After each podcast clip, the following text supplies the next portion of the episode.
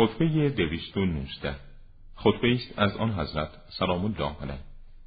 در آن هنگام که در روز جنگ جمل از کنار جنازه طلحت ابن عبدالله و عبدالرحمن ابن عطاب ابن اسید میگذشت که در آن روز کشته شده بودند. ابو محمد در این مکان قریب افتاده است. آگاه باشید سوگند به خدا. من نمی‌خواستم قرنش در زیر درخشش ستارگان کشته شده بیفتند. من قصاص کشته شدگان در بصره و پیرامون آن را از فرزندان عبد مناف بگیرم و بزرگان قبیله بنی جوه از دست من بگریزند. آنان برای امری گردن کشیدند که شاگستش نبودند و گردنهایشان پیش از رسیدن به آن امر شکسته شد.